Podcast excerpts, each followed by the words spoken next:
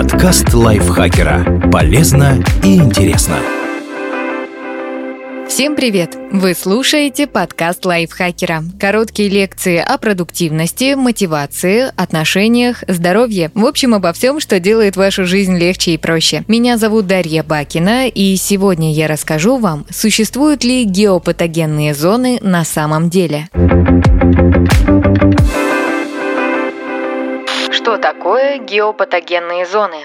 Геопатогенными зонами называют места, где якобы проявляются аномальные и неизвестные науке опасные излучения. Утверждается, что такие участки вредят здоровью людей и животных. Также на геопатогенные зоны списывают самые разные феномены. Например, якобы бесследное исчезновение кораблей или самолетов в местах вроде Бермудского треугольника, регулярные ДТП на отдельных участках трасс или плохой сон после покупки нового жилья. Сама концепция известна под разными названиями геобиология, геопатология или геопатия. Откуда берутся геопатогенные зоны?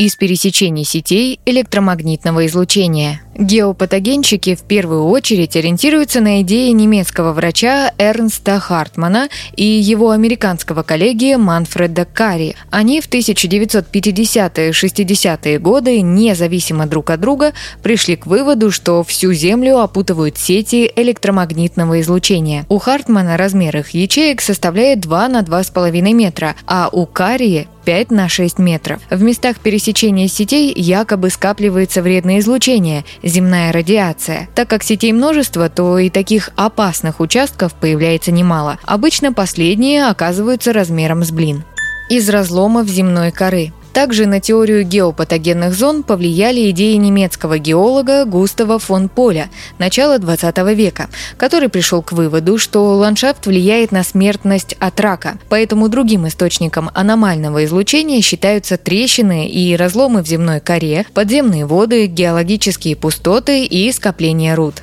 из-за нарушений энерголандшафта. Развивая эти идеи, некоторые геопатогенщики также верят, что в зависимости от формы здания или рельефа негативное излучение может беспрепятственно распространяться или даже усиливаться. Оно якобы представляет собой невидимый энергоинформационный контур. По мнению сторонников концепции, старые города с малоэтажной застройкой и высокими потолками в домах лучше вписаны в окружающий энерголандшафт, чем современные. Это, конечно же, тоже сказывается на здоровье из элементов домашнего декора. Отдельные геопатогенщики убеждены, что негативную энергию могут нести и элементы домашнего декора. Например, маски, сувениры с моря, картины, книги, мебель, строительные конструкции, натуральные камни и другие вещи. Почему так происходит, сторонники геопатии объяснить не удосуживаются. Как геопатогенщики предлагают обнаруживать опасные зоны?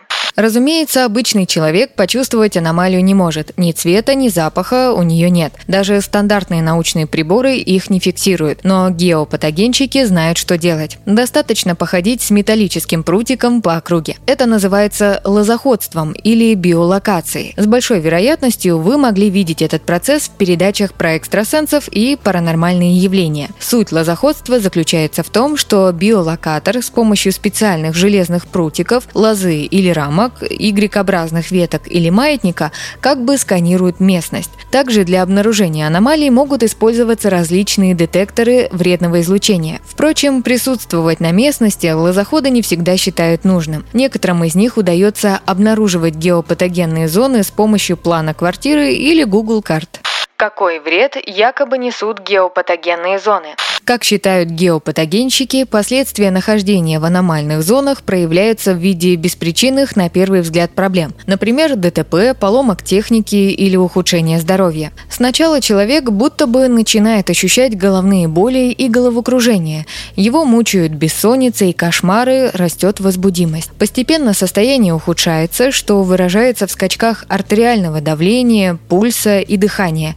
Развивается тахикардия. В итоге долгое пребывание в геопатогенной зоне приводят к психическим и когнитивным расстройствам, сердечно-сосудистым, онкологическим и прочим заболеваниям, а также к самоубийству. Согласно геопатогенщикам, аномалии вредят в том числе животным и растениям. Так у коров снижаются удои молока, а куры несут меньше яиц. Зато насекомым и кошкам якобы в таких местах комфортно. На геологические патологии списывают и техногенные катастрофы и неурядицы. Возле подъезда плохой асфальт – это все из-за пересечений сетей Хартмана и Кари. Опытный непьющий водитель разбился на аварийном участке дороги. Там просто проходит линия разлома земной коры. Такая вот бешеная разрушительная энергия планеты. Вокруг защиты от патогенного излучения создан целый бизнес. Одни предоставляют услуги по правильному расположению жилища, другие предлагают использовать средства защиты от земной радиации. Это поглощающие и отражающие материалы, различные ловушки в форме пирамид и конусов, генераторы контуроизлучений. Например, запатентован прибор, который будто бы может преобразовать геопатогенные зоны в благоприятные с помощью минералов положительного поля. Как наука относится к теории геопатогенных зон? Связи между строением Земли и аномалиями нет конце 1990-х годов сотрудники Института геоэкологии РАН исследовали проблему геопатогенеза. Они не обнаружили связи между различными аномалиями и геологическим строением Земли, а также не нашли ни одного подтверждающего теорию свидетельства. Магнитные аномалии не влияют на организм живых существ. Геологические разломы также не несут никакой опасности. Например, все реки текут по таким местам, а горные цепи – это тоже разломы. При этом возле рек уже тысячи лет строят города, а в горных районах живет много долгожителей. Да и мистики в аномальных зонах, в том же Бермудском треугольнике, нет. Сетки Хартмана и Карри невозможно обнаружить. Идеи Хартмана и Карри трактуются очень широко, а сами геопатогенщики заявляют, что обнаружить сетки можно только по косвенным признакам. Это делает концепции фактически непроверяемыми. Методы поиска аномалий оставляют желать лучшего. Например, биолокация признана видом гадания, так как при экспериментальной проверке ее эффективность сопоставима со случайным выбором. Вращение рамок или вибрирование лос в руках лозоходов ученые связывают с идиомоторными актами, случайными неосознанными движениями, вызванными мыслями человека. Лозоходы же утверждают, что кручение рамок в их руках является следствием особого биолокационного дара. Приборы геопатогенщиков не работают. Детекторы, которыми геопатогенщики пытаются находить сетки Хартмана и Карри, являются по сути пустышками и не могут обнаруживать никакое земное излучение даже в теории. То же самое можно сказать и о генераторах контрпатогенного излучения. Такие приборы вообще должны проходить государственную аттестацию, но ничего подобного не случается. Поэтому не стоит обращать внимание на то, что технология запатентована, ведь патенты выдаются абсолютно на все проекты проекты.